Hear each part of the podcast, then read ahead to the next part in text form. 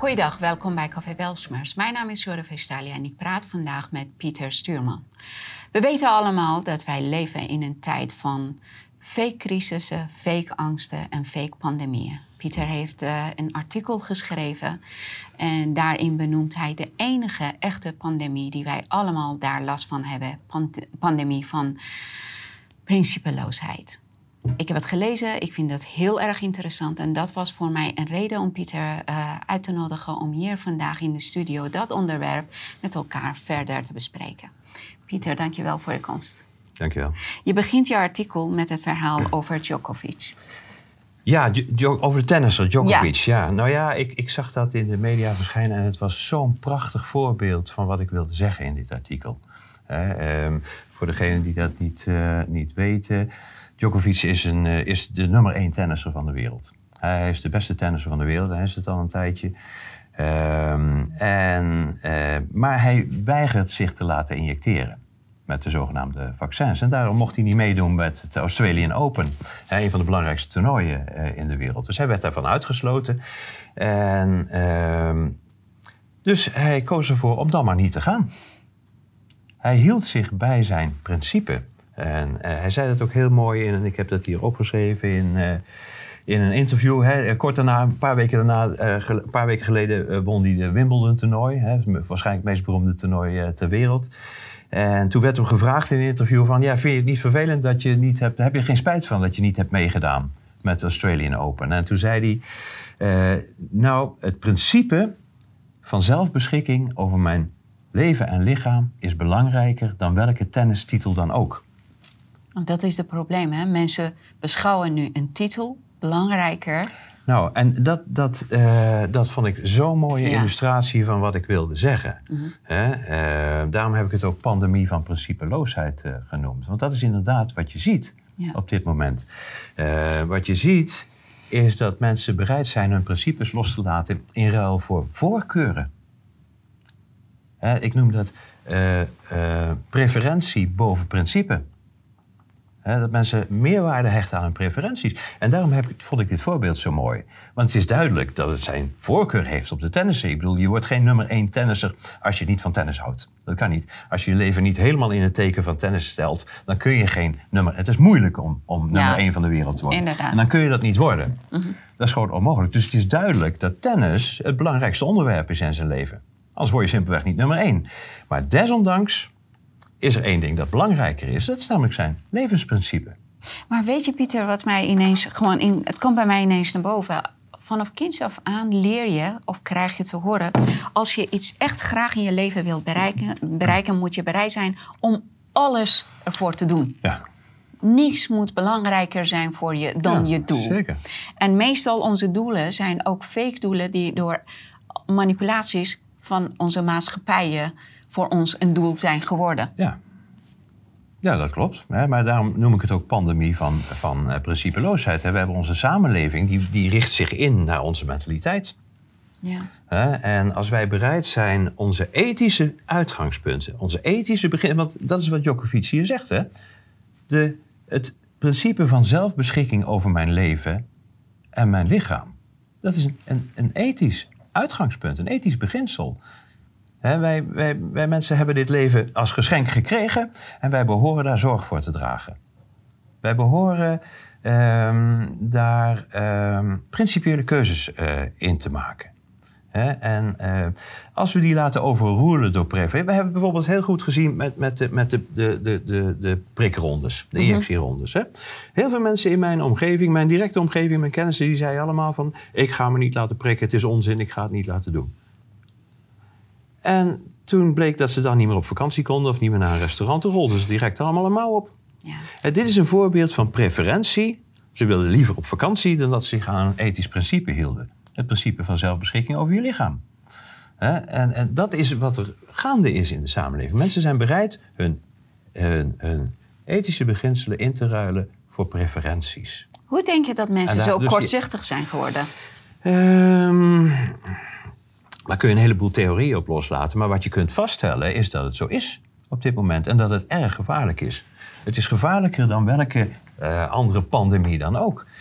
want het opent de weg voor ehm, grootschalige misdaad. Het, het, begrip misdaad is een ethisch principe. Want wat, wat, is het verschil tussen misdaad en een goede daad? Je kunt het alleen uh, vaststellen door een daad te toetsen aan een ethisch uitgangspunt. Hè? Wat is ethisch juist en wat is ethisch onjuist? Uh, en je ziet dat als de ethiek verdwijnt, dat de uh, dat dat een open deur is voor grote misdaden. En dat zijn precies de dingen waar we op dit moment mee te maken hebben in de samenleving. Het is, de dingen die er nu gebeuren, die zijn van een misdadigheid zoals we waarschijnlijk nog nooit hebben gezien. In ja. onze, en de meeste mensen merken het niet op. Ik heb in een ander artikel ook geschreven, weet je, de, de, de, de samenleving is in moreel verval. En het wordt door de meeste mensen niet opgemerkt, omdat moreel vervallenen moreel verval niet kunnen opmerken. Zij toetsen het niet meer aan een ethisch uitgangspunt. En dat is de, dat is de definitie van moreel verval. Maar weet je, ze hebben die uh, ethiek bij mensen weggenomen. Mhm. Niet in de afgelopen twee jaar, niet in de afgelopen tien jaar. Ze zijn al heel erg lang ermee bezig. ze zijn begonnen met het uh, onstabiliseren van, van de families. Mensen die moesten keihard gaan werken. Dus ze kregen kinderen en de kinderen werden gedumpt. Mhm. Eh, bij een opvang, bij een babysitter, bij een nanny. En de ouders moesten gaan werken, omdat ten eerste de maatschappij dat verwachtte. Want je hoort niet meer bij deze tijd als jij niet 24-7 aan het werken bent. En je kon ook financieel niet rondkomen. Dus je kinderen werden door anderen opgevoed. En je had je kinderen thuis om even alleen maar te zien, slapen en morgen op. Nou, je zegt het dus je neemt ook niks meer van die waardes van de familie mee. Ja, je zegt het goed, hè? het hoort niet meer bij deze tijd. Nee. dat is de, het idee. Hè? Dus dat betekent, dat is, wat hiermee gedaan wordt, is. Ik moet eerst even misschien uitleggen wat ethiek eigenlijk is. Mhm. Ethiek is het vermogen om onderscheid te maken tussen wat juist en onjuist is. Dat is ethiek. Maar hebben wij een duidelijke Wat moreel juist van... en moreel onjuist is. En wil je dat vermogen hebben, wil je dat kunnen, dan moet je een beginsel hebben. Een uitgangspunt. Waar je start. En als dat er niet is, dan kun je het niet meer toetsen. maar eh, voor veel mensen is het, is het bijna instinctief wel uh, op te merken wat juist en onjuist is. Alleen dat vermogen dat is aan het verdwijnen. En je ziet, uh, je ziet dan ook dat, um, dat zaken die tot voor kort nog als een enorme misdaad gezien zouden worden, bijvoorbeeld mensen massaal opsluiten. Uh, in een eigen huis. Uh, hè, uh, dingen als avondklok, maar ook verplichte, of in ieder geval, hoe moet ik dat zeggen? Ehm, Jezelf eerst testen en dan mag je dit doen. Dus mensen uitsluiten. In iedere andere situatie was dat on, onmiddellijk herkend als, als misdaad. Ja, ja. maar nu wordt er een, uh, een zogenaamde noodsituatie uh, um, opgevoerd. En ineens accepteren mensen misdaden. In de, in, in de rare uh, gedachte dat misdaad een probleem zou kunnen oplossen. Ik bedoel, er is nog nooit een probleem opgelost in de wereld door middel van misdaad. En er komt alleen een probleem bij, namelijk die misdaad zelf. Maar ze zien het niet als misdaad, hè? ze zien het als een reddende factor. Precies, maar ze zien het niet als misdaad, omdat ze het kennelijk niet toetsen aan een ethisch uitgangspunt. Wanneer is dat verwijderd van mensen? Het is geleidelijk gegaan, maar in, in, eh, het is de laatste twee jaar versneld. Zichtbaar geworden. Ja, zichtbaar geworden. En weet je, het is, het is ook een, een voorwaarde om, om grootschalige misdaden te kunnen uitrollen over de bevolking. Moet je, op, moet je ervoor zorgen dat mensen het niet herkennen. En dan moet je dus de, de gezonde ethische principes, hè, zoals het principe, jij hoort met je poten van andermans leven af te blijven. Hè, het leven is eigendom van degene die leeft. Jouw leven is jouw eigendom, mijn leven is mijn eigendom en dat, dat geldt voor iedereen. Dat is een ethisch uitgangspunt. Overigens is daar ook de, de aloude wet. Je zult niet doden en je mag niet stelen, je mag niet doden en stelen op gebaseerd. Je mag niet het eigendom, het leven, van anderen beschadigen of afnemen. Iedereen is verantwoordelijk voor zijn of haar eigen Je mag er niet aankomen. Het is van, jouw leven is van jou en ik mag me daar niet mee bemoeien. Ik mag het niet afnemen van je. Ik mag het niet beschadigen. het, zijn overigens uh, uh, hele eenvoudige regels. niet doden, niet stelen. Alle samenlevingen uit de geschiedenis hebben die regel gehad. Alleen ze zijn er op een gegeven moment ook weer van afgeweken als gevolg van moreel verval. Je schrijft het ook heel mooi in je uh, artikel. Het verschil tussen bezit en eigendom. Ja, Kan je daar iets over Zeker. Nou ja, wat, wat ik zeg is, het leven is het eigendom van degene die leeft. En niet het bezit van de overheid. Nee, precies. Nou ja, kijk, het, het, is... Mijn leven is mijn eigendom, jouw leven is jouw eigendom. Het is feitelijk het enige werkelijke eigendom dat we hebben. Ja. En het bestaat uit onze tijd van leven, onze levensenergie, eh, de mogelijkheid om zelf te bepalen wanneer we die tijd en energie inzetten en de opbrengst van die inzet. Dat is onvervreemdbaar of moet onvervreemdbaar eigendom van mensen zijn. En alles wat daar inbreuk op doet, is slavernij. Het is heel simpel. Als je van iemand iets steelt, dan is dat slavernij. Dan neem je hem een stuk van zijn uh, uh, levensenergie en tijd van leven af. Het is levensdiefstal. De slavernij is levensdiefstal. En daarom moet slavernij, uh, kan slavernij ethisch nooit in orde zijn. maar het is een heel eenvoudig uitgangspunt. Uh, maar je ziet dat het aan het verwateren is in heel snel uh, tempo. Ik weet niet, ken je professor Yuval Harari? Ja, ja de, niet? Verschrikkelijke man. hè? En hij is uh, de, de, de topideoloog van World Economic Forum. Hij verwoordt goed wat er op dit moment aan het gebeuren is. Mm -hmm. wat hij zegt is dat jouw en mijn leven mijn eigendom is. Dat het leven van degene die leeft zijn eigendom is, is nog nooit bewezen. Hij zegt ze nog nooit bewezen. Weet je waarom? Maar, laat me heel eventjes mijn uh, zin afmaken. Want anders kan ik niet duidelijk maken wat ik bedoel. Het is nooit bewezen. Hij zei, mensen zijn hackable animals. Ja. Dus dat wil zeggen, als een bedrijf of een overheid of een regering het voor elkaar krijgt om mensen te hacken, waarom zou het dan niet hun legitieme bezit mogen zijn? En die redenering klopt. Want een ethisch principe is niet bewijsbaar. Het is simpelweg niet bewijsbaar. Het is een aanname. Een ethisch principe is een aanname waaraan je al het andere toetst. Mhm. Een aanname die je zelf als absoluut beschouwt. Het leven heeft intrinsieke waarde. Wat hij zegt, het leven is een waardeloos ding. Het is alleen een gebruiksartikel. En wie het, uh, wie, wie het voor elkaar krijgt om het in zijn bezit te nemen, ja, die is de rechtmatige eigenaar ervan. Maar dat is ook het verschil tussen eigendom en bezit. Eigendom geeft jou verantwoordelijkheid. Mhm. Bezit geeft jou uh, macht. Ja, nou ja, kijk, er is een, een belangrijk verschil tussen eigen. De meeste mensen halen het begrip door elkaar. Mm maar er is een heel, eigendom is onvervreemdbaar eigendom dat jij, door geboren te worden, aan jou geschonken is. Ja. jij bent eigenaar van je leven. Mensen zijn eigenaar van hun eigen leven. Als dat wordt beschadigd of afgenomen, dan is het slavernij. Heel simpel. Als je van iemand een deel van zijn leven, in welke mate dan ook, een deel van zijn, uh, zijn uh, arbeidsopbrengst afneemt, dan pak je een, deel, een, een, stukje van zijn tijd van leven en zijn, en zijn levensenergie waarmee hij die opbrengst gegenereerd heeft, neem je af. En dat is de definitie van slaven. Mensen die hun arbeidsopbrengst moeten inleveren. Heb je het over belastingen? Ik heb het over welke manier dan ook. En dat is het verschil tussen eigendommen. Het meeste bezit op deze wereld, zeker van de rijken van deze, bestaan uit uh, arbeidsopbrengsten van anderen. Ja. Je kunt geen miljardair worden door een miljoen keer zo hard te werken als anderen. Dat bestaat niet. Het bestaat uit in onrechtmatig in bezit genomen eigendom van anderen. Mhm. En de enige manier waarop we deze misdaden kunnen herkennen. Nee, ik moet anders zeggen, de enige manier waarop we iets aan die misdaden kunnen doen, is ten eerste dat we ze moeten herkennen. En we kunnen ze alleen herkennen eh, als we ze toetsen aan een ethisch principe. Over, ja, ik zeg al, dit ethische uitgangspunt is zo oud als de mensheid. Hè? Ik wil in, er is geen, geen, geen cultuur op de wereld en geen land op de wereld waarin dit uitgangspunt, namelijk niet stelen en niet doden, niet in de wet was opgenomen. Alleen er is ook weer een, een, een, een verandering uh, uh, gekomen. Uh, kijk, een, een, goede wetgeving behoort uh, gefundeerd te zijn op een ethisch beginsel. Dat, dat is een goede wet. Zo'n wet als je, moet niet je mag niet stelen en je mag niet doden, is een goede wet omdat die gebaseerd is op een ethisch beginsel. Maar zoals het nu in de beleving van mensen is, is, is het omgekeerd. Er wordt nu gezegd: nee, het is een wet, dus het is goed. Maar als het een wet is die uh, onethisch is, dan is die wet ook niet goed. En, en, en daar zit, dat is ook weer preferentie boven principe. Mensen vergeten dingen te toetsen aan een heel eenvoudig uitgangspunt.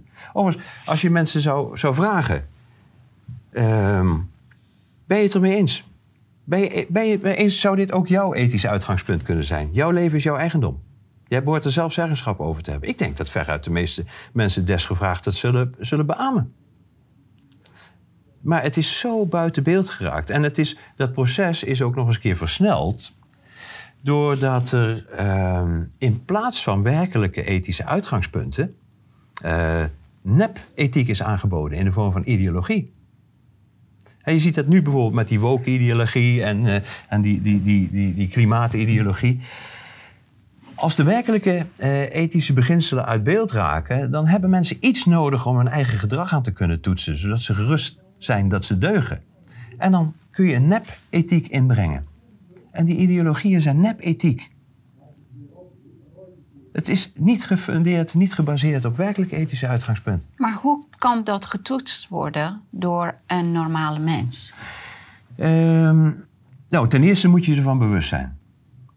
Maar die bewustzijn is al lang ons afgenomen. Ja, nou, daarom proberen we hier in dit gesprek ook mensen dat weer een beetje eh, onder de aandacht te brengen. Eh, het, het, is een vrij eenvoudig en universeel uitgangspunt. Het is zo oud als de mensheid. En eh, als het er niet meer is, dan opent dat de weg voor enorme misdaad. En leidt dat dus tot, tot destructie. Het is wat we nu ook zien op dit moment. Hè, mensen zijn bereid uh, mee te gaan in allerlei zaken die ethisch onjuist zijn, die moreel onjuist zijn. En in Ehm, maar ze vergeten kennelijk het te toetsen. Uh, Alles wat een mens kracht geeft, die wordt nu bestempeld als iets die niet klopt. En je moet je daarvoor schamen. Je, je identiteit, je, wie je bent, je afkomst, alles. Als jij liefde hebt voor het land, dan ben je een fascist of racist. Ik ja, ja weet je, of een extreemrechtse nationalist. Ja. Uh, maar goed, dat is natuurlijk, alles wordt, wordt omgekeerd. Hè? Uh, dat is natuurlijk kenmerkend voor de leugen. En de leugen is ook, uh, liegen is ook onethisch. Uh, mensen opzettelijk een verkeerde richting op een verkeerd beeld geven van de werkelijkheid, is absoluut onethisch. En, ehm, maar ja, op de een of andere manier is het zeg maar uit de mode geraakt om, om daarover na te denken. Het hele begrip ethiek wordt al een beetje overgedaan van, ja, weet je, de ouderwets of zoiets dergelijks. maar het is van absoluut doorslaggevend belang. En je ziet ook dat uh, een heel groot deel van de mensen, uh, de meerderheid van de mensen, gewoon meedoet met wat de meerderheid doet. Ja. ongeacht van wat er gebeurt binnen die meerderheid. En wat daar het gangbare, ook al is het nog zo absurd, het gangbare verhaal is. De meerderheid van de mensen kiest simpelweg voor de meerderheid. Omdat ze dat het veiligst lijkt. Dat geeft een gevoel van, uh, van ja, de meerderheid is het met mij eens, dus geeft een gevoel van, van veiligheid. En daarbij doen inhoudelijke argumenten er niet toe. Ze, ze, ze zijn simpelweg niet meer van belang. Ze zijn waardeloos geworden. En omdat de meerderheid van de mensen altijd zal kiezen voor de meerderheid, houdt die meerderheid zich altijd in stand. Hoe absurd de gangbare verhalen binnen die meerderheid ook zijn. En dat is nou precies wat je ziet. maar wat je ook ziet, is dat er uh, een betrekkelijk kleine groep uh, dat daar een nieuwe tegenbeweging uit ontstaan is. Wij maken allemaal deel uit, hier bij Café Welsmets maken we er deel van uit, van een, van een volksbeweging die onder invloed van de gebeurtenissen van de afgelopen 2,5 jaar uh, aan het groeien is gegaan. En je ziet dan ook dat deze mensen allemaal gedreven worden door hetzelfde motief. Namelijk hun verontwaardiging over de dingen die er gebeuren. Ze zijn moreel verontwaardigd over de dingen die gaan gebeuren, omdat zij nog wel de zaken toetsen aan een ethisch principe. Zij zien dat dit tot slavernij gaat leiden en dat dat ethisch onaanvaardbaar is. Uh, dus dat betekent, en je ziet ook dat die mensen, ondanks uh, de enorme uh, tegenstand die ze krijgen, sommige mensen zijn hun baan kwijt, ze zijn vrienden kwijtgeraakt. het heeft, ja, precies, het heeft consequenties. Het heeft consequen persoonlijke consequenties voor ze. Hè, consequenties waarvoor de meeste andere mensen terugdeinzen. Maar desondanks net als Djokovic, hadden ook consequenties voor hem. Uh, desondanks uh, blijven ze standvastig vasthouden aan hun ethische beginselen. Aan hun ethische uitgangspunt. En nee, dit is slavernij en ik ga daar niet in mee. Onder geen enkele omstandigheid en onder geen enkele voorwaarde.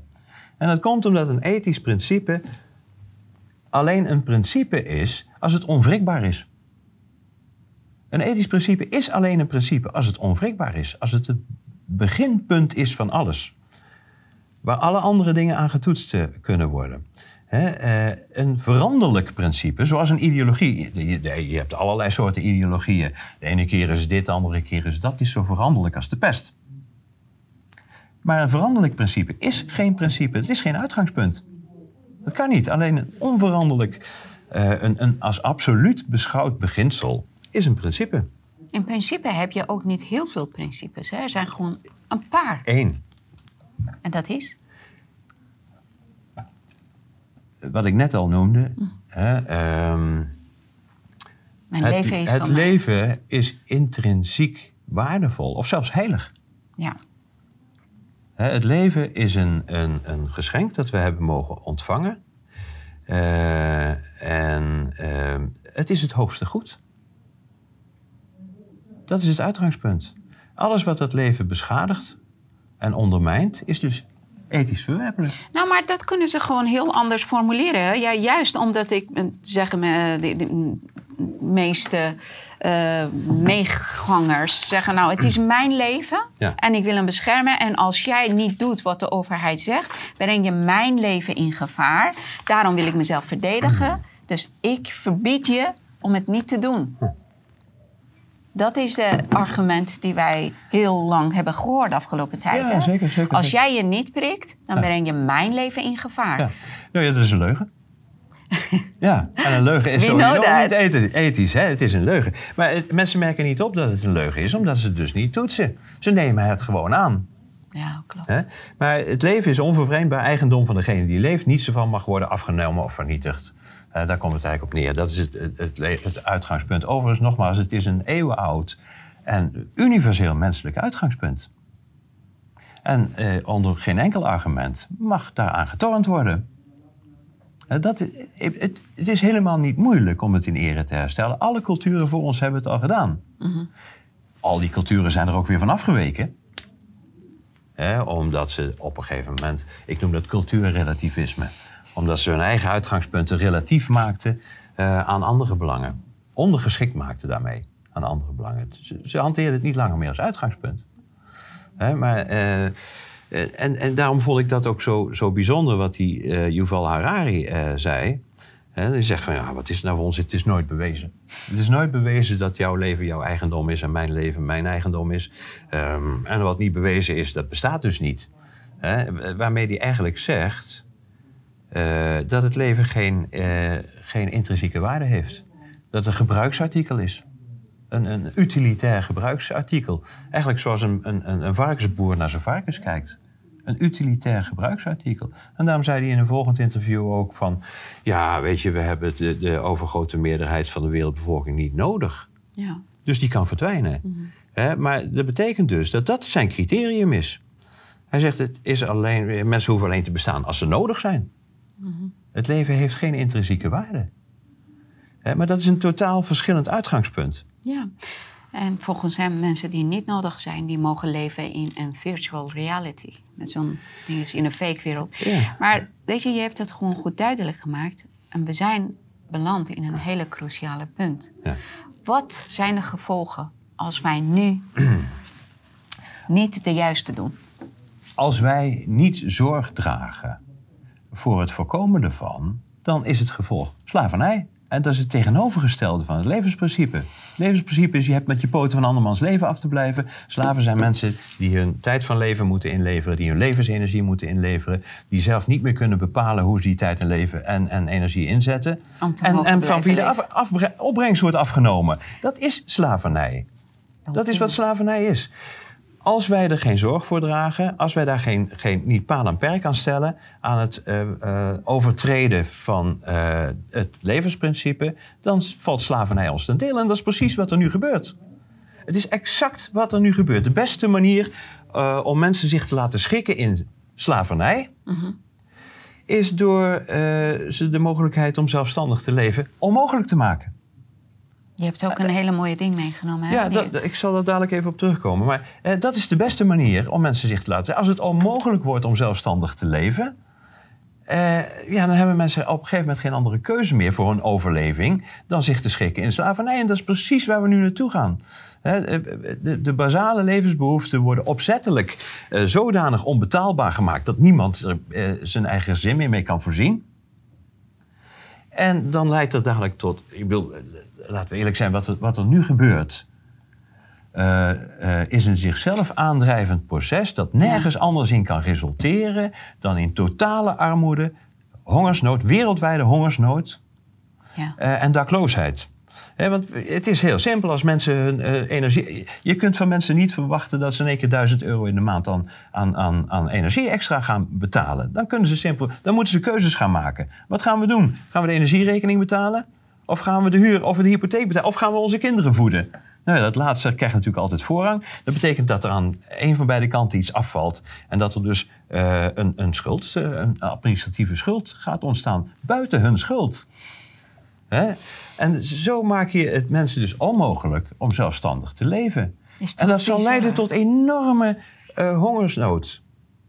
Dus je, je hebt de toestemming van de overheid nodig om te mogen dat is de bedoeling. Om in leven te kunnen blijven. Dat, dat is dus de bedoeling, dat, dat niemand meer zelfstandig uh, kan overleven. En dat leidt dus tot enorm veel ellende. Hè, zeker in de winter. Hè. Mensen komen op straat te staan en zonder. Uh, of, of als ze nog niet op straat staan, kunnen ze hun huis niet meer verwarmen of geen eten meer kopen. Het leidt tot honger, uh, armoede, dakloosheid.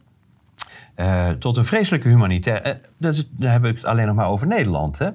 Maar wereldwijd eh, gebeurt precies hetzelfde. Dat is in Californië gebeurd. Hè? Californië was heel erg warm en mensen konden de airco in hun huis niet uh, omhoog zetten. Dus ze konden, de, omdat iedereen nu bijna wereldwijd in, in beschaafde landen, zeg maar, die slimme meter heeft. en de leverancier had dat gewoon uitgezet. Dus heel veel mensen zijn onwel geworden door de hitte en zijn in een ziekenhuis beland. Maar ik bedoel, dat is al erg. Maar ik bedoel, als je weet dat, uh, dat er nu al honderden miljoenen mensen in dagelijkse voedselonzekerheid leven, hè, dat is een mooi woord voor honger. En als je de kosten voor uh, levensonderhoud gaat verdubbelen, dan krijg je miljarden mensen die ten onder gaan. En de aangedragen excuses. Nee, ik moet het anders zeggen. Dit is allemaal het gevolg van beleidsbeslissingen. Ja, klopt. Het is het gevolg van beleidsbeslissingen, niet van overmacht. Nee. Uh, die, bijvoorbeeld die idiote sancties tegen Rusland, die volslagen krankzinnige sancties tegen Rusland. Iedereen die twee economielessen heeft gehad in zijn leven, die had kunnen weten dat dit het resultaat zou zijn. En, en laat ik het nog anders zeggen. Stel dat de overheid of de regering had, uh, eerlijk was geweest. En een voorstel had gedaan aan de Nederlandse bevolking. Die had gezegd van, ja, weet je, Oekraïne is aangevallen door Rusland. Dat is heel vervelend voor de Oekraïners en die gaan wij helpen. Mm -hmm. Dan had iedereen gezegd, dat moeten we doen. Ja. Maar als ze eerlijk waren geweest, ze hadden erbij gezegd... het gaat wel betekenen dat miljoenen Nederlandse gezinnen... deze winter geen eten en verwarming meer hebben. dus dat is dan, uh, ja, daar moeten we dan maar voor over hebben. En dat een groot deel ervan op straat komt te staan. Wie is voor? Hoeveel stemmen zou je gekregen hebben dan? Nou. En hetzelfde geldt voor dat hele, die, die volslagen idiote klimaatnonsens. Ik bedoel, om te voorkomen dat, dat de, de gemiddelde temperatuur op de aarde met anderhalf of zo graad uh, stijgt in de komende honderd jaar, uh, moeten we maar accepteren dat er een wereldwijde hongersnood ontstaat die waarschijnlijk miljarden mensen het leven gaat kosten? Dit is het voorstel. Wie is voor? Ik bedoel, het is volslagen absurd. En ja. Uh, en nog herkennen mensen dit niet als misdaad. Ja, dat was mijn vraag. Hoe komt dat? Want ik bedoel, die, diezelfde regeringen die hadden ook andere keuzes kunnen maken. Als we nou even teruggaan naar de energieprobleem, uh, waardoor ontelbare Nederlandse gezinnen in de allergrootst denkbare problemen komen deze winter. Ja. Ze hadden ook andere keuzes kunnen maken die niet hiertoe zouden leiden. Ze hadden die sancties niet hoeven opleggen. Dat had niet gehoeven. En, maar, maar, het kan nog steeds. Ik bedoel, wij zitten hier in Nederland zitten we op, de, op een enorme gasbel. 450 miljard kubieke meter. Als ze vandaag de kraan openzetten, is vandaag het probleem over. Ja, wordt er dan gezegd dat is zielig voor de, de Groningers die hun huizen zien verzakken. Ja, dat klopt. Dat is heel vervelend voor de Groningers. Maar dat is Alleen die, die, gasbel die is zo enorm dat de opbrengsten ook enorm zijn. En zelfs al geven iedere getroffen Groninger die zijn huis beschadigd heeft gezien 10 miljoen. Dan nog blijft er meer dan genoeg over om uh, de Nederlandse economie te laten floreren. En door iedereen die met zijn rug tegen de muur staat te helpen nu. Er is dus een mogelijkheid om de ondergang te voorkomen. Oplossing. Het is zo, gaat nog verder dan dat. Want als iemand in nood verkeert en jij of ik hebben de mogelijkheid om hem te redden, maar we doen het wel overwogen niet, we laten dat wel overwogen na, terwijl we wel de mogelijkheid hebben, dan zijn we verwijtbaar, dan zijn we schuldig. Dat is zelfs strafbaar in het Nederlandse recht. Als jij in de gelegenheid bent om iemand uit de nood te helpen, maar je doet dat uh, doelbewust niet, en het slachtoffer gaat ten onder, dan ben jij schuldig aan de ondergang van het slachtoffer. Dit is wat de Nederlandse overheid op dit moment doet. Ze hebben een hele goede mogelijkheid om het op te lossen, maar ze weigeren het wel overwogen. Dit is misdaad. Dit is misdaad van de hoogste orde. En nog ziet een groot gedeelte van de Nederlandse bevolking dit niet als misdaad. En de wereldbevolking ziet dat ook niet als misdaad. Nee, we moeten die anderhalve graad uh, zien te voorkomen. Totaal waanzinnig excuus voor het, uh, het, het, het laten versterven van miljarden mensen. Want daar gaan, we, daar gaan we naartoe als we dit niet nu heel snel stoppen. Het is absolute misdaad. En om misdaad als misdaad te herkennen, moet je het kunnen toetsen. Moet je die ethiek hebben. Ja, maar nu wordt er een nieuwe nep-ethiek aangeboden. Die, die zegt van nee, je bent alleen een goed mens als jij uh, de, de, de klimaatideologie uh, omarmt. Waardoor wel die miljarden mensen stemmen, maar kennelijk is die anderhalve graad belangrijker. Maar zodat mensen hun gedrag kunnen toetsen aan een nep-eikpunt. Zodat ze van zichzelf kunnen geloven dat ze goede mensen zijn. Want ja, ze voldoen aan de eisen van de ideologie. Ja. maar dat is wat er aan de hand is. Het is moreel verval. Het is een pandemie van principeloosheid, die veel gevaarlijker is dan welk virus dan ook. Want er staat geen maat meer op de destructie. Het gaat leiden tot totale destructie als we hier geen stokje voor steken. Als we er geen halt toe roepen. Als we ons niet opnieuw verbinden met een, een, een, een bazaal en gezond ethisch principe dat al zo oud is als de mensheid. Dat we niet even ons af gaan vragen: wat betekent dit leven nou? En wat betekent het voor ons? Wij moeten er zorg voor dragen. En we moeten voorkomen, we moeten verhinderen dat anderen het vernietigen. En dat is precies wat er op dit moment aan het gebeuren is. Denk je dat demonstraties helpen? Absoluut niet. Het enige wat helpt is verantwoordelijkheid gaan nemen voor onszelf. Voor onze kinderen die, die onder onze verantwoordelijkheid vallen. In plaats van keurig netjes die rekening te gaan betalen totdat je op straat staat maar ik, ik heb het er met vrienden ook over. Ik zeg, dit is wat er aan het gebeuren. Hij zegt, je moet het niet tegen me zeggen, want dan snap ik vannacht niet lekker. Nee, ja, dat heb ik ook altijd. Ik, ja. ik zeg, dat zeg ik ook tegen ze van... Weet je, alleen al door jouw mentaliteit en omdat die mentaliteit zo wijdverbreid is, is dit mogelijk. Jullie openen de weg daarvoor, maar ik zal je één ding beloven. Als jij van de winter met jouw kinderen op straat staat zonder eten en in de vrieskou, dan ga je heel beroerd slapen. Heel je gaat helemaal niet slapen. Ze zeggen ook, wat ik ook heel vaak hoor, is: ik zeg, het is tijd, echt, het is nu hoogste tijd om actie te nemen. Ze zeggen, ik distancieer mij van geweld. Ik zeg, hoe, waarom, hoe kom je dat die wij moeten gewoon stoppen met ons mee te laten slepen hier. En het is heel eenvoudig. Het is heel eenvoudig. Hè? Uh, ik bedoel, we hebben. Kijk, Nederlanders zijn waarschijnlijk uh, het volk met de, met de, de, de beste betaal, betalingsmoraal ter wereld. Iedereen wilde zijn rekeningen betalen. Heel simpel, hè? Als het enigszins kan. Deugen. Ja, precies. Hè? Dus dat is die moraal. Hè? Dus ze willen een rekening betalen. Als het enigszins kan, zullen ze het doen. Ik bedoel, de mensen die nu dadelijk afgesloten worden, zijn geen wanbetalers. Ze willen heel graag betalen, maar ze kunnen het niet. Ze kunnen het niet omdat ze met de rug tegen de muur zijn gezet. Met de toeslagheffer. Ze hebben een exact. Maar mensen kunnen het dus niet. Het is geen kwestie van, uh, van werkelijke schuld. Hè. Schuld impliceert dat iets aanrekenbaar is aan je. Ja. Hè, dat je iets gedaan hebt uh, waardoor je... Uh, hoe noem je dat, verantwoordelijk bent of, of aansprakelijk bent, dat is een beter woord, voor, voor het resultaat van wat je gedaan hebt. Maar dit is niet het gevolg van wat de mensen zelf gedaan hebben. Dit is het gevolg van wat de beleidsmakers gedaan hebben. Het zijn de beleidsmakers die uh, dit veroorzaakt hebben. Zij zijn aansprakelijk. Het is hun schuld. Terwijl dat ze ook alle tools hebben om het ja, omdat dat, ik bedoel, dat bewijst dat het hun schuld is. Ze hebben een goede mogelijkheid om het op te lossen en ze weigeren. Datzelfde als met uh, in het begin van de, van de, de zogenaamde pandemie. Toen had je ivectomine en HCQ. Daarmee kon het goed opgelost worden, maar ze weigeren de oplossing toe te passen. En dat ontmaskert ze dus als misdadigers. Ze doen het namelijk opzettelijk. Ja. dat bewijst dat ze het opzettelijk doen. Het is, de oplossing is heel eenvoudig. Het gewoon niet meer meedoen niet meer doen. Kijk wat je in juni betaalde, dat kon je betalen. Je was ook bereid om dat te betalen aan je energierekening. Stop je automatisch in kasso en blijf dat keurig netjes doorbetalen. Dan ontstaat er een administratieve schuld. Komt er een deurwaarder bij jou bij de deur. Dan zeg je gewoon, ga maar naar degene die het veroorzaakt heeft.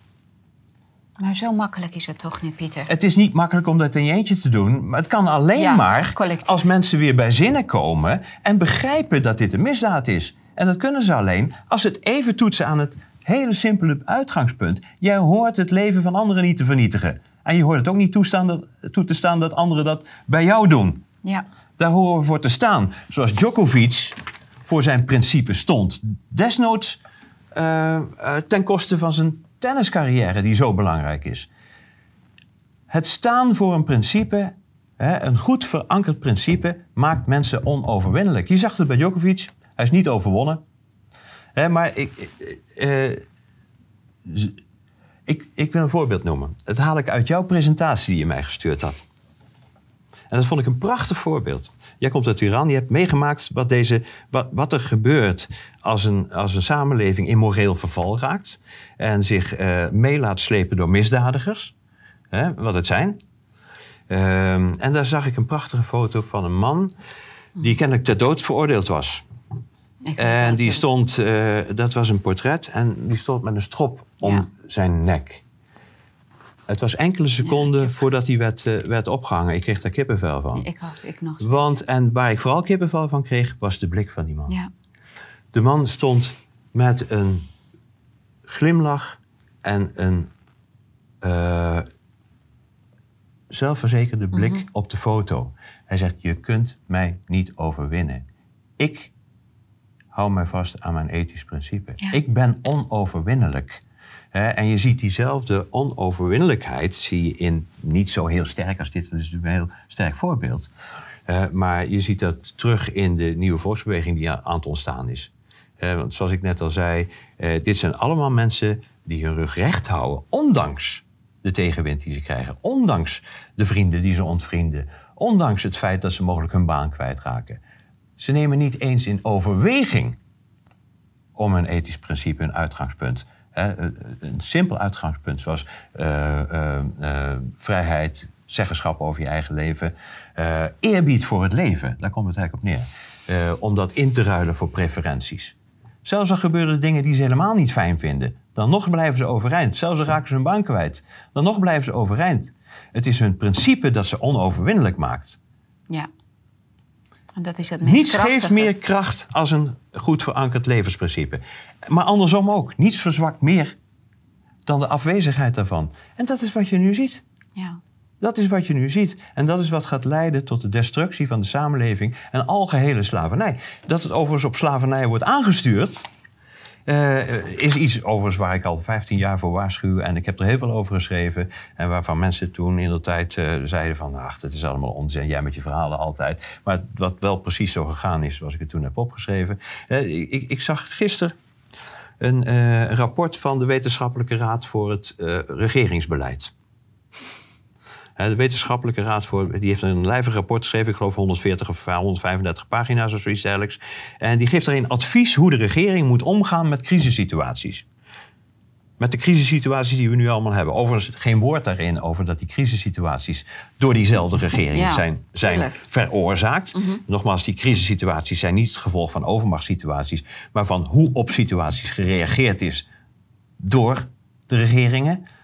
Alle problemen die er zijn, zijn het gevolg van uh, beleid en niet van overmacht. Hè? Uh, dat zie je nu ook. Wordt helemaal niet op ingegaan. Maar wat ze nu hier voorstellen, bijvoorbeeld om de economische crisis aan te pakken, ze, ze, ze begrijpen ook wel. Ze schrijven ze hier ook in, en dat is voor iedereen die er naar kijkt natuurlijk ook wel duidelijk, is dat we in een ongelooflijke economische crisis uh, terecht zijn gekomen, die aangezet is door die hoge uh, energieprijzen. Het is simpelweg logica. Als je energieprijzen hoger maakt, dan, uh, ja, dan kunnen een heleboel bedrijven hun werk niet meer. Je ziet nou, bakkers moeten sluiten, slagers moeten sluiten, tuinders moeten hun bedrijf sluiten. Dat gaat allemaal ten koste van de voedselproductie. Daardoor wordt voedsel schaars. En dus nog duurder. En op een gegeven moment is het voor niemand meer te betalen. Dus die economie die dondert in elkaar. Bovendien, ja, het hele MKB, een midden-kleinbedrijf, kan zichzelf niet meer overeind houden bij deze energieprijzen. Alle bedrijven gebruiken namelijk energie. Mm. Die kunnen ze, dus dat betekent dat die om gaan vallen. En ja, in Nederland is, ik geloof, 60% van de werkgelegenheid komt uit het MKB. Dus dat betekent dat we ook nog eens te maken krijgen met enorme werkloosheid. Nou, en daarover schrijft, ik wil daar even iets uit voorlezen, want het, is, het laat heel helder zien waar men naartoe wil. Het is, ik wil ook één ding zeggen. Toen ik uh, opleiding volgde bij de voor de Belastingdienst, dat was gewoon echt elke keer duidelijk dat de grootste inkomsten van de overheid komt uit de MKB. Ja. Dat was de grootste inkomstenbron van de overheid. Zeker, Maar ze kunnen in een, in, een, in een slavernijmodel geen MKB gebruiken, omdat MKB zijn initiatieven vanuit de bevolking en de bevolking mag in een slavernijmodel niet zelfredzaam zijn. Mm. Dus die mogen geen initiatieven kunnen ontwikkelen. Ja. Uh, maar waar ze naartoe willen, en dat is het advies dus wat aan de regering wordt gegeven. Ik wil er even een paar dingen uit voorlezen. het is, het is ongelooflijk. Het is, het is, uh, maar ze schrijven hier: huishoudens kunnen veel minder besteden. Enerzijds door de sterk oplopende werkeloosheid, wat ik net zei. Mm Anderzijds door de afnemende beschikbaarheid van goederen en diensten. Ja, dat is het. Hè? En dan staat hier: net zoals bedrijven hun productie moeten omschakelen, moeten gezonde mensen op andere plekken worden ingezet worden te werk gesteld dus. Dat is wat hier staat. Hè? Worden in, te werk gesteld. Omdat loonvorming bijna onmogelijk wordt, is inkomenssteun voor vrijwel iedereen nodig. Oftewel, je wordt niet alleen ingezet, te werk gesteld. Nee, uh, je krijgt geen loon. Loonvorming is onmogelijk. Dit zal kunnen in de vorm van bonnen, bijvoorbeeld voedselbonnen. Wat staat hier nou eigenlijk? Er staat hier dat uh, als gevolg van de crisissituatie, waarbij vergeten wordt te vertellen dat de crisissituatie opzettelijk gecreëerd is. Maar goed, als gevolg van die crisissituatie moeten mensen zich erin schikken dat ze te werk gesteld worden zonder loon in ruil voor een basisrantsoen. Dat is wat hier staat. En dan staat er even verderop, er wordt een sterke regierol van de overheid verwacht. Oftewel, de overheid moet autoritair worden, want anders gaat dit niet. We hebben een autoritaire overheid nodig om dit model te kunnen uh, laten functioneren. Dat is wat hier staat. Um, even verderop, de overheid heeft nauwelijks nog belastinginkomsten, terwijl er wel hoge kosten zullen zijn om in de eerste levensbehoeften van de burgers te kunnen voorzien. Wat hier gezegd wordt is, wij zullen het allemaal met een minimaal rantsoen, net genoeg om te overleven, moeten doen. En er staat hierbij, als hierbij dwang nodig is, moet de bestaande wet en regelgeving worden aangepast. Even samengevat, mensen worden dus gedwongen, dwang, te werk gesteld in ruil voor een overlevingsrandzoon. Hoe noem je mensen die in zo'n situatie terecht zijn gekomen, Joré? Slaaf. Dit is de exacte definitie van slavernij. Het wordt hier door de Wetenschappelijke Raad voor Regeringsbeleid geadviseerd aan onze regering. Wat denk je dat die regering, zullen ze dat advies overnemen? Ik bedoel, het is niet fictief. Het zijn geen hersenschimmen. Het staat hier zwart op wit. Je ziet ook dat het niet anders kan. Als mensen dadelijk niet meer in hun eigen levensonderhoud kunnen functioneren, worden ze helemaal afhankelijk gemaakt van de welwillendheid van de overheid. Die simpelweg de voedseldistributie en de huizenvoorraad over gaat nemen, gaat beheren. Ze worden daarvan afhankelijk. En om dan je het vervelende is, als we een hele moeilijke winter doorkomen, waar inderdaad mensen op straat terechtkomen, waar een enorme ellende is, waarin kinderen niet meer gevoed kunnen worden, dan zullen mensen, zullen mensen erom het eisen. Mensen zullen erom smeken. De overheid. Ja, klopt. Red ons. Geef ons een ratsoen. Wij zijn bereid om alles te doen wat jullie van ons verwachten, als we maar onze kinderen te eten kunnen geven. Zo vorm je, uh, zo, uh, uh, vorm je een samenleving om tot een, tot een een slavenkolonie. Ja, mensen zeggen, nou nee, dan komen mensen in opstand. Nee, want als je weet dat als je in opstand komt, dan word je gewoon door de regering keihard aangepakt. Dus een ouder gaat denken, oké, wat moet ik doen? Mijn kinderen eten geven en in leven blijven. Dus ik kan beter... Meegaan. Meegaan. Ja. Eh, door, door dat meegaan maak je dit mogelijk. Ja. doordat mensen al heel lang meegaand zijn geweest. Omdat ze simpelweg vergeten zijn de dingen die gebeuren uh, te bekijken uh, met de oog van: is dit nog wel juist wat hier gebeurt? Is het onjuist? Is het goed of is het kwaad? Omdat, ze verge omdat hun ethisch beginsel uit beeld geraakt is, zijn ze vergeten het te toetsen. En dus zijn we verzeild geraakt in de situatie waar we nu zitten. En niet over tien jaar, nee, over twee, drie maanden. Dit is wat ons te wachten staat. Als we nu niet zeggen van wacht, dit is onjuist. Wij moeten hiermee stoppen. We maken gewoon de afspraak met elkaar dat wij hier niet meer in meegaan. We laten ons niet zodanig verarmen. Uh, zodat we geen andere keuze meer hebben voor onze overleving. Om ons te schikken in een slavenbestaan. We gaan nu stoppen met betalen. Onze basisrecht is ons afgenomen. En we moeten allerlei andere manieren vinden. We hebben het af laten nemen. Ja, tuurlijk. We hebben het af laten nemen. Bovendien hebben we geen rechten. Dat is ook iets. We hebben niet werkelijk rechten. We hebben een bazaal beginsel. Wij hebben ons leven als geschenk gekregen. Wij horen daar het beheer over te hebben. Wij hebben daar tijdelijk het beheer over. Zo'n 80 jaar als het mee zit. Wij horen daar zorg voor te dragen. En we horen ook zorg voor te dragen dat we dat leven in een samenleving en een omgeving kunnen leven. Waarop dat op een, op een normale en gezonde manier mogelijk is. Zonder het te beschadigen. Dit is een moreel uitgangspunt. Ik denk dat de meeste mensen het bij mij eens zullen zijn. Wij horen daar zorg voor te dragen. En weet je, het idee dat regeringen dat voor ons zullen doen, is volslagen absurd. Ik bedoel, onze hele menselijke geschiedenis staat bol van de kwaadaardige, meest kwaadaardig denkbare regimes. Ik bedoel, we hebben eh, Rusland onder Stalin gezien, Mao, uh, China van Mao gezien. Nederland uh, onder Rutte. Ja, Pol Pot in, in, in Cambodja. de Ayatollahs in, in, in, in Iran, die hebben het aan de lijve meegenomen. Ja. Het is de rode draad uit onze geschiedenis. Iedere keer zijn we weer vergeten op te letten. En is het, maar dit, wat er nu gebeurt, uh, is, is van een andere orde.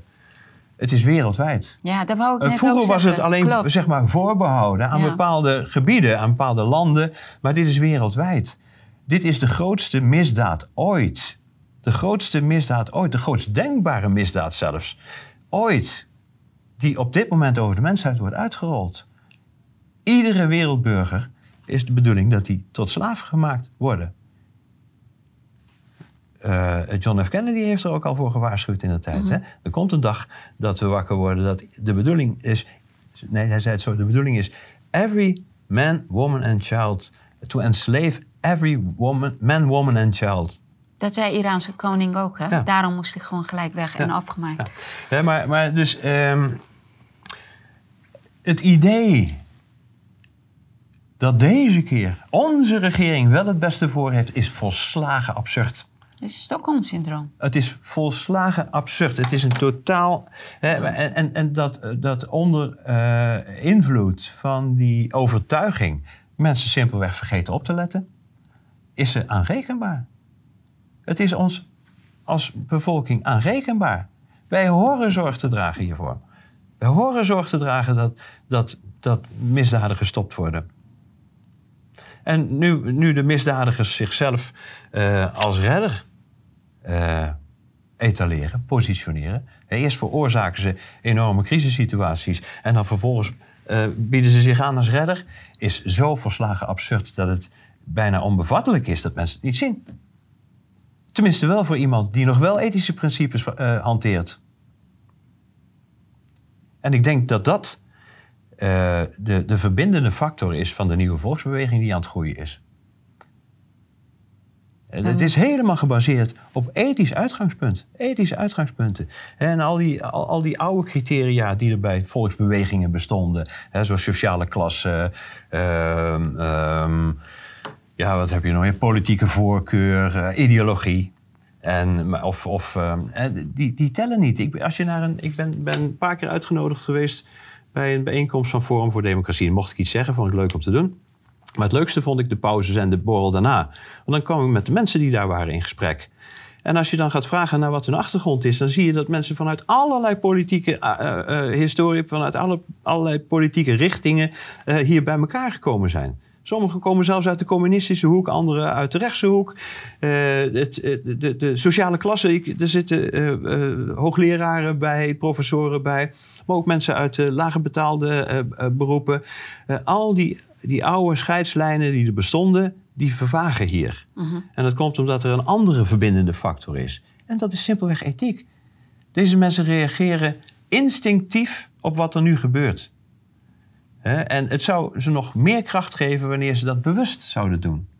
Dat ze weten van zichzelf. Nee, wij zijn deugdzame mensen, want wij houden ons. Wij zijn werkelijk deugdzame mensen. Wij zijn goede mensen, want wij weten nog het verschil tussen wat goed en kwaad is. Wij hanteren nog een verankerd ethisch principe. Alleen van, vanuit die groep uh, is er mogelijke vernieuwing te verwachten. Alleen van daaruit kan een nieuw uh, samenlevingsmodel worden opgezet. Dat wel gebaseerd is op een, op een, op een, een heel elementair uh, ethisch beginsel. Hoe gaan wij ons gesprek afronden? Ik laat het jou. Wat geef je? Ik heb al heel veel gezegd. Denk nee, ik, maar, maar wat wil je nog toevoegen? Wat, wat, wat zijn. Kijk, we moeten nu heel strategisch alles aanpakken en doen. We hebben geen tijd om. We gaan kijken hoe en wat. Het is al te laat. Ja, nou goed, als ik kijk naar wat de gemiddelde uh, mentaliteit is onder de bevolking, zie ik eerlijk gezegd niet. Kijk, we hebben nog maar echt heel kort. Mhm.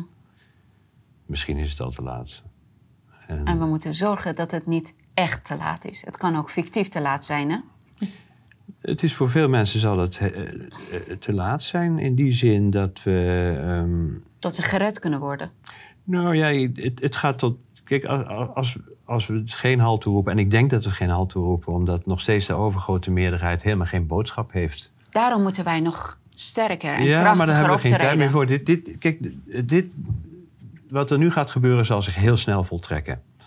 Ik heb het 15 jaar geleden al opgeschreven. Er zal een economische blitzcrisis zullen ze uh, initiëren. Uh die in heel, snelle tijd, heel korte tijd enorm veel ellende, armoede, honger en hongersnood en sterfte zal veroorzaken. En van daaruit zullen ze een nieuw model opbouwen, omdat mensen simpelweg geen andere keuze meer hebben. Nou, we zitten vlak voor dat punt. Dat gaat deze winter hoogstwaarschijnlijk gebeuren. Ik kan natuurlijk niet in de toekomst kijken, maar het is wel het meest logische. Hè, want je kunt dit niet vol blijven houden. En het is ook een proces dat, zoals ik net heb uitgelegd, dat zichzelf aandrijft. Het maakt zichzelf steeds erger. Uh, dus uh, ja, wat we nu meemaken is de consequentie van de nalatigheid. Mm -hmm. van, de, van een afgelopen periode van, van, van lange tijd.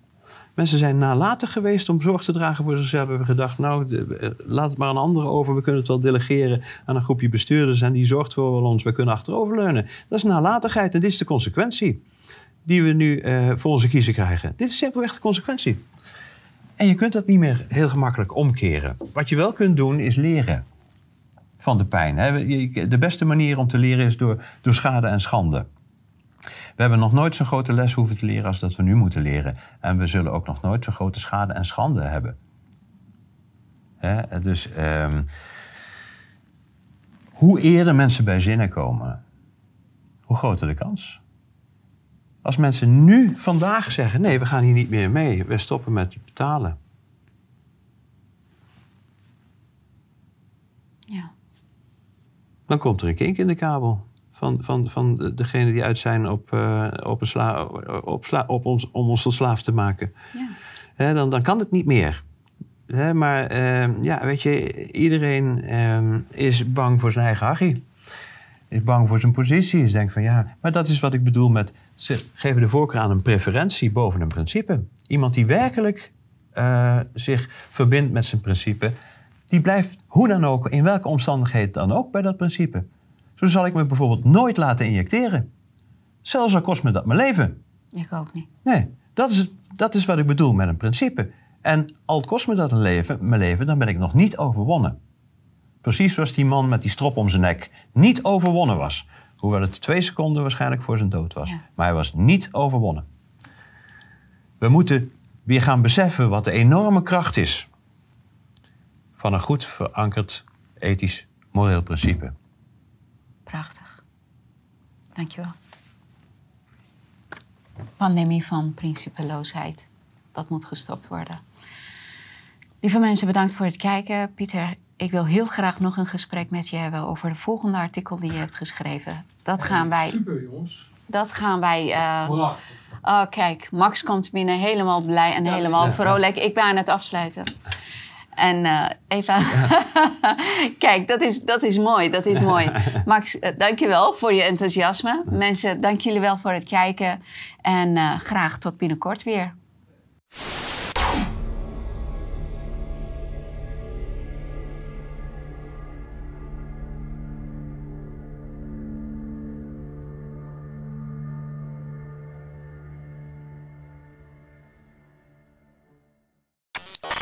Dit is tijdens Stomp van uh, Café Weltsmerts. Uh, ik hoop dat je bedankt voor het kijken. tot volgende keer.